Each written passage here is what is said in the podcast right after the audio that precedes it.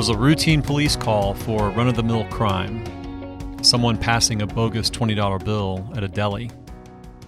But the ensuing death of an unarmed black man, George Floyd, while in the custody of Minneapolis cops, and the resulting riots once again have forced a divided nation into a bitter self reckoning.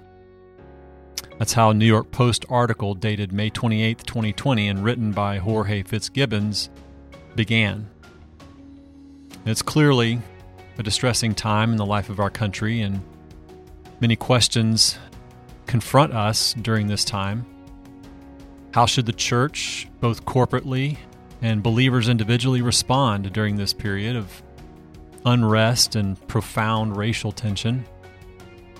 Well, in just a moment, I'll be joined by Shane Kohler, teaching pastor at Faith Community Church in Woodstock, Georgia. And over the next few episodes, of the Building Faith podcast, we hope to address these and other important questions.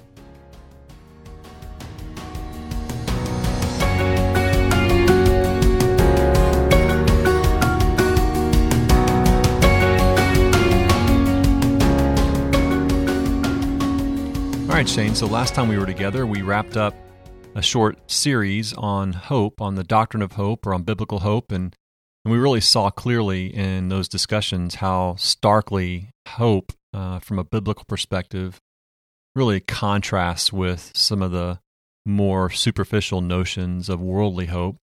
And we also looked at how our understanding of, of eternal biblical hope really affects our overall outlook on life and produces in us, or it should produce in us, just a general optimism and uh, and really give us what we need to respond appropriately to all the many circumstances of life, uh, regardless of what they are.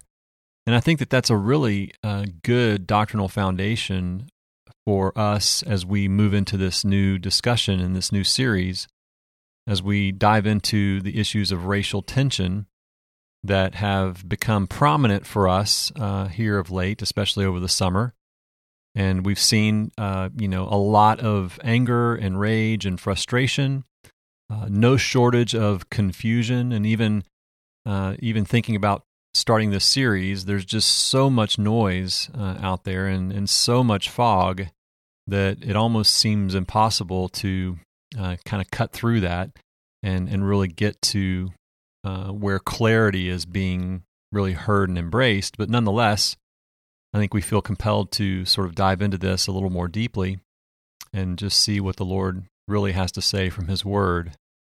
Well, and uh, we just ha- I just have to start off by saying that uh, uh, in some ways, I like probably many other people have um, some natural hesitancy to even wade into this issue because it is so charged. It's so culturally charged, uh, politically charged obviously racially charged subject. And I have friends who are both white and black and uh, have very strong opinions about these issues, opinions that are uh, not always uh, you know purely independent from their own political views, uh, their own uh, sort of personal interests, and all that other stuff, which just amps up the the tension even more. And I'm uh, hopefully cognizant enough of the fact that it is a complex issue. Yeah. It is not as simplistic as most people want to frame it up. Right.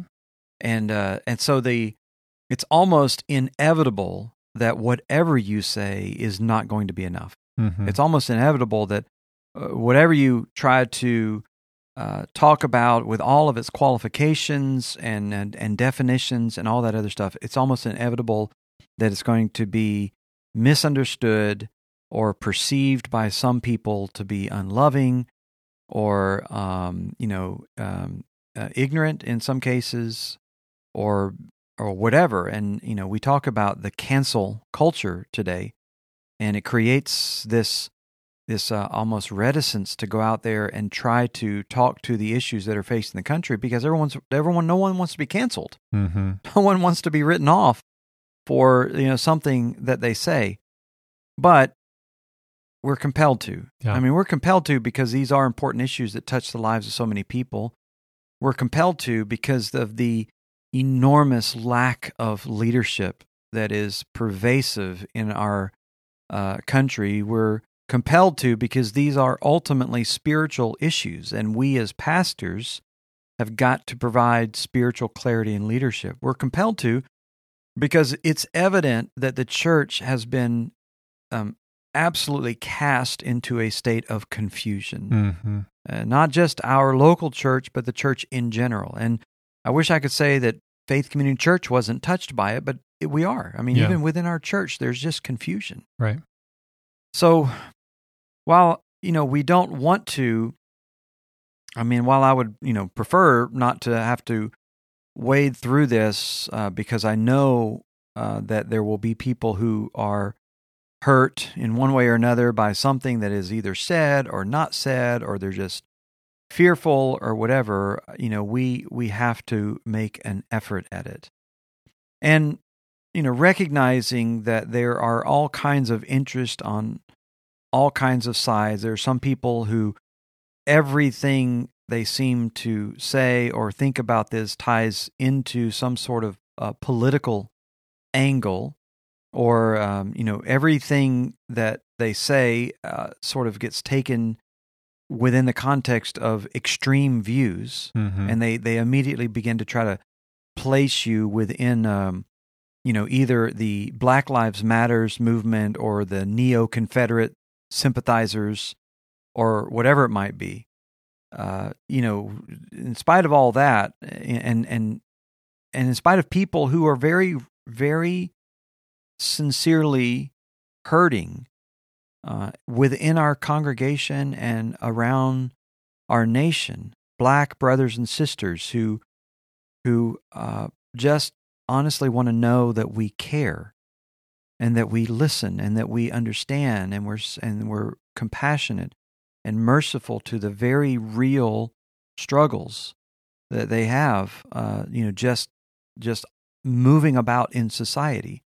Or police officers law enforcement officers who feel demonized just for wearing the uniform even though they're sincere brothers and sisters in Christ and have uh, you know, done everything they can within their power to uh, operate as God's ministers, uh, you know, within the, the, the system of justice and operate in holy and godly ways. Um, you know, whether it is people who are um, taking even sides in sort of the unfolding divide among big evangelicalism and and sort of lining themselves up behind this theologian or that pastor or whatever it might be in spite of all of that that I would really just rather not participate in. Yeah. I think the other thing to keep in mind as we sort of venture into this, even if it is with a little bit of trepidation, a little bit of sense of caution, you know, I'd, I'd much rather just be able to forge ahead, you know, with a sense of confidence in where my own thinking is and how to communicate it in a way that's going to resonate with people. But, you know, we're not proceeding with that kind of, you know, certainty at this point because of the things you described. I also think it's important that we all just take stock of the fact that we are now living in a time where more and more people, I don't know if it's the majority of people, but it's a lot of people who are thinking now more in slogans and hashtags and sound bites than they are thinking deeply, reflecting thoroughly, synthesizing, you know, a, a good sample of data for the believer, really deeply reflecting upon the, the truths of Scripture, the theology that flows out of the Word of God. I mean, we're not living in a day and time where that is innate to our to our thought process and our culture. It's you look it up on Google or it's a hashtag or it's a it's a meme or it's a slogan or it's something like that. And and so as you said at the outset, we're talking about deep and complicated issues. We're talking about issues that not don't just span the history of this country but span the history of humanity. We're talking about issues that have to do with the profoundest types of frailties and sinfulness of mankind. I mean, it's just you can't you can't sufficiently deal with these matters, think about them, discuss them, learn and grow and appreciate other people's perspectives if your thinking is so minimized down to a talking point or Yeah, a the- slogan. These are issues that people have written, obviously, uh, entire books, books upon books about. Most people have never read those books. right. These are issues that you know people uh, write journal articles about, um, even newspaper articles on a regular basis dealing with these issues. But it seems like most people spend the bulk of their time digesting an Instagram post. I mean, Right. that's about the level Right. that they really engage in these issues. Right. And so getting all of the complexity uh, together, you know, in one spot, and so that people can think about these in a in a in a very uh, uh, nuanced way, is uh, you know not um, you know not something you see very often. hmm And you know because of that, you know people just sort of line themselves up on one side of an issue or the other. And I just want to say up front that um, uh, I think if I do a uh, a good job in the next couple of podcasts, I'm almost certain to offend everybody on both sides. Uh, because I want to say at the outset that as this debate rages in our country, both sides have very valid points and and make some some things that to make some um, some statements that are worthy of us stopping to consider. So I'm not interested in canceling anybody. hmm I'm not participating in the cancel culture. I'm not interested in canceling out uh, Black Lives Matters as a as a, a particular cultural phenomenon. I'm not interested in canceling out President Trump or uh, any particular person. I'm not interested in any of that. That's not what my goal is in these uh, podcasts. My goal is to get us to think biblically. Yeah. It's to ground our hearts and minds there. So if, if you're not interested in that, then you know uh, you go tune off, uh, turn off your your uh, you know your podcaster now, and and go pick up your Instagram and go back to your you know sound bites. But eh, for those who do want to force themselves to think deeply, biblically soundly about this, um, we hope that the next few podcasts will be helpful in that in that arena. So uh, I guess uh, you know with that um, we can just uh, sort of begin with the issues, which is the fact that you know there is a lot of upheaval and animosity that um, you know the best that I can tell. Uh, I, I guess I would describe it this way: sort of boiled up from within minority culture in our country.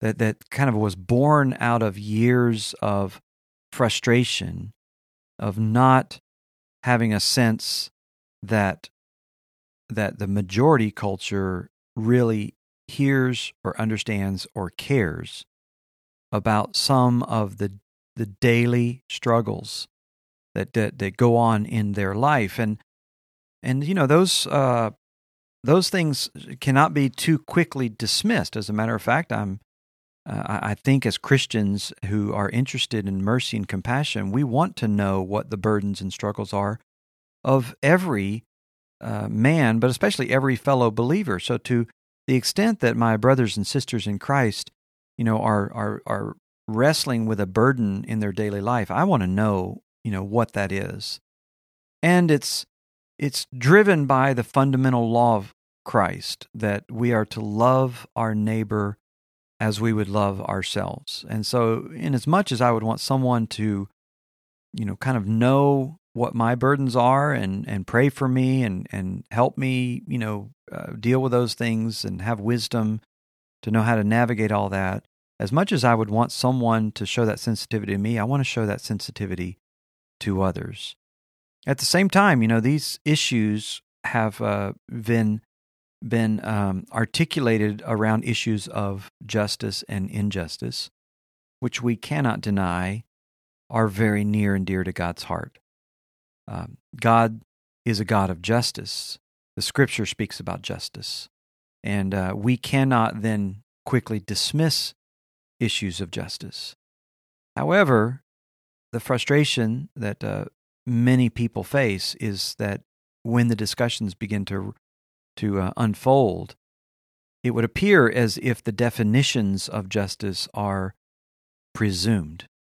You know, people come and begin to use the word justice and injustice, and immediately, immediately assume that um, their framework of what is just and what is unjust is the totality of the discussion. Mm-hmm. Like I said at the very beginning, all sides of this debate have points that are worthy of consideration, but uh, it is the um, seemingly one-sided approach of uh, you know two largely divided groups in our country that that leave so many people frustrated because um, it's almost as if unless you buy into the total definition of what is just and unjust from one side or the other, that you are labeled as not caring about justice, which is, um, it's, I mean, I just, it's childish.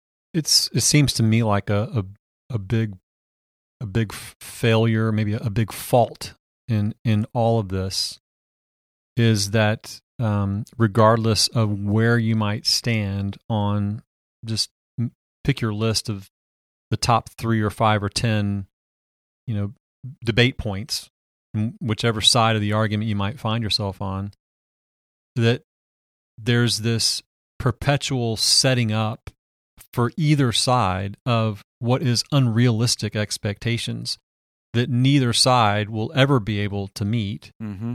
And so you're just left with either confusion or frustration or anger or rage or or sort of ambivalence and neglect. I mean, in other words, it becomes a, a, a fruitless exercise, a fruitless debate, if you will, because the expectations on both sides can often be like unrealistic to even meet. Either- well, and think about the words that you just said. You know, this is set up in such a way that um, there are expectations that no one will ever be able to meet. Mm-hmm.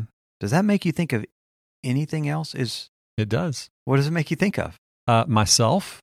In, in light my, of in my sin before a holy God. Yeah, in light of God's law. Right.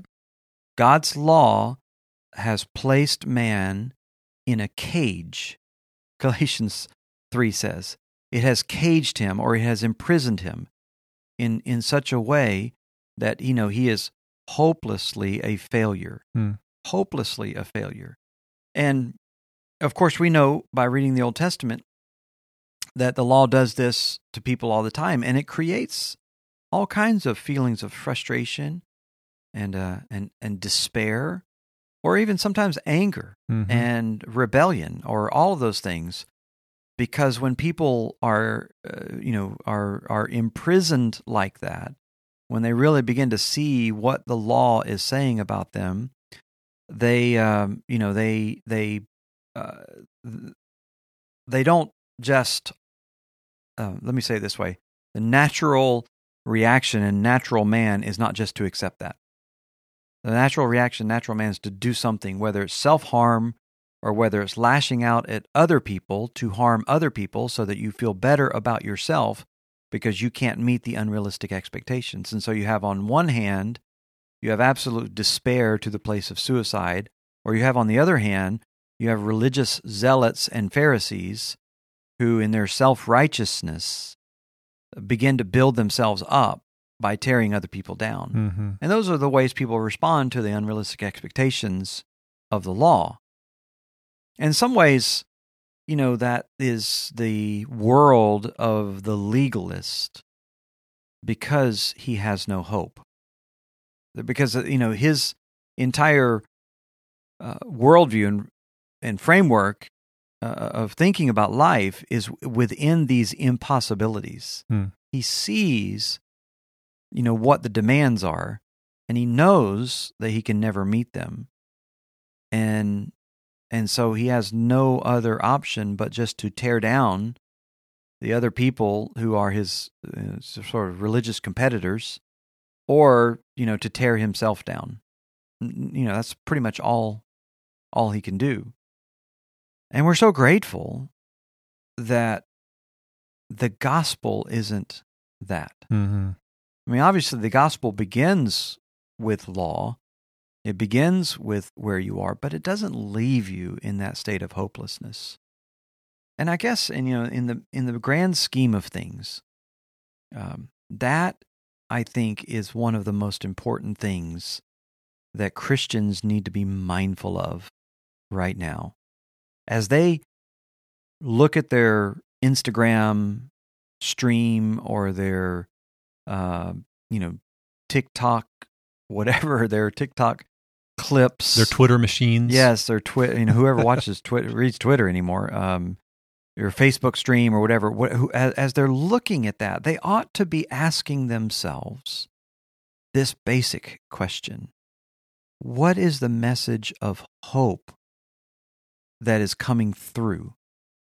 Now, we obviously we wouldn't expect a message of hope coming from the world because it has no hope. Mm-hmm. There, it doesn't have the gospel. But then when you move into the so-called Christian world and Christian spokesmen, um, what is the message of hope? Is there a message of hope? And and let me just very quickly point to this. If there is no message of hope, then you're probably talking about a message that is devoid of the gospel. Mm-hmm. And this is, I think, what frustrates people right now is, you know, even to the extent that they are willing to um, uh, to to listen and to understand what some of the the issues are, and and and and want and sincerely want to um, own, you know, any kind of guilt they might have. They have a deep sense that there's no hope, that there's nothing right.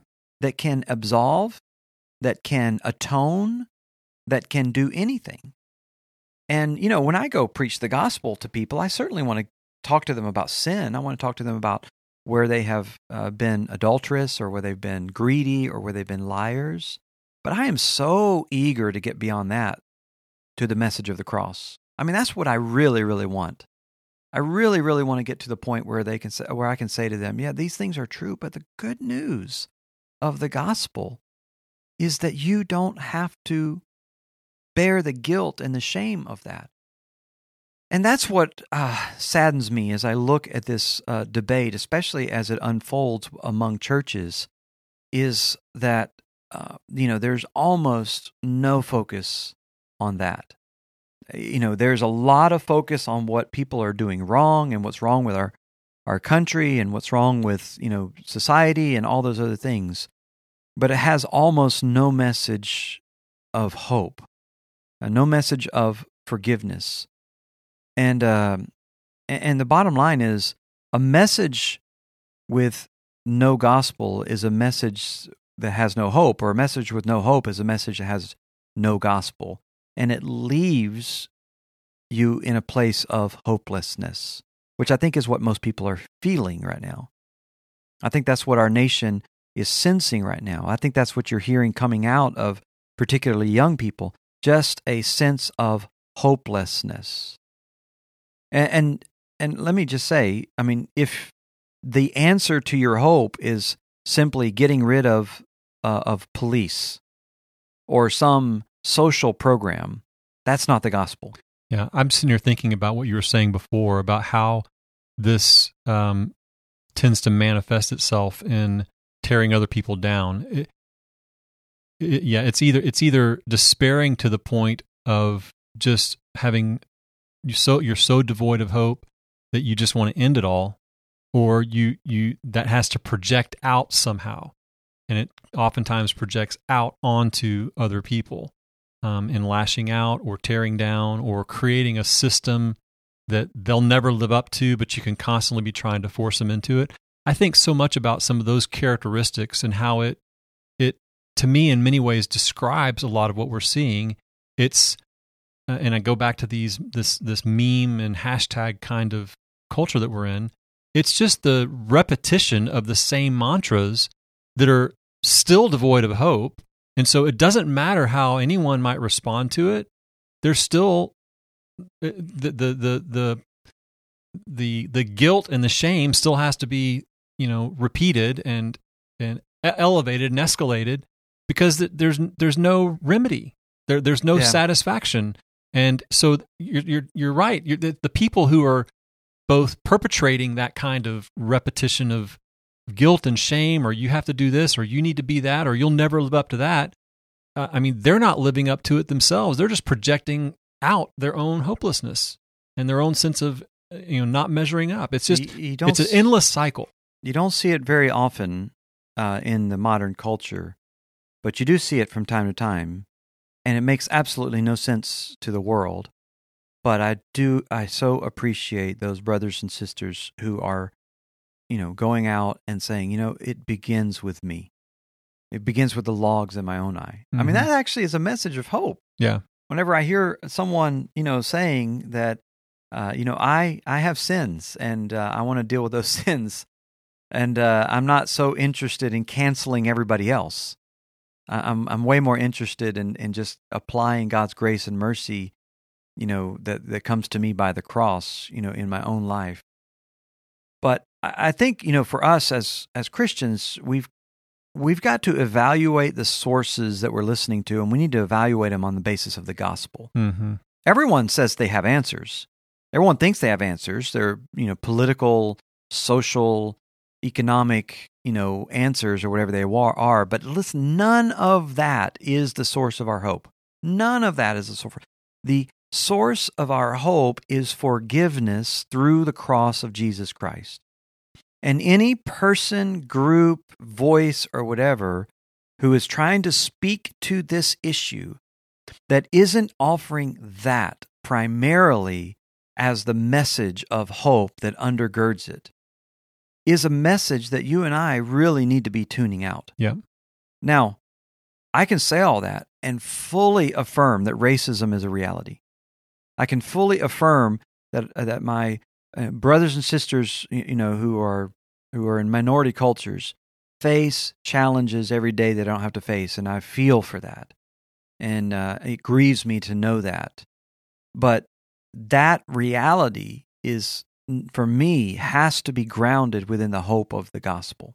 It has to be grounded within. So when I encounter someone who is um, acting in even those kinds of grotesque racial, you know, um, prejudices, I still want to speak to them out of the context of the hope of the gospel.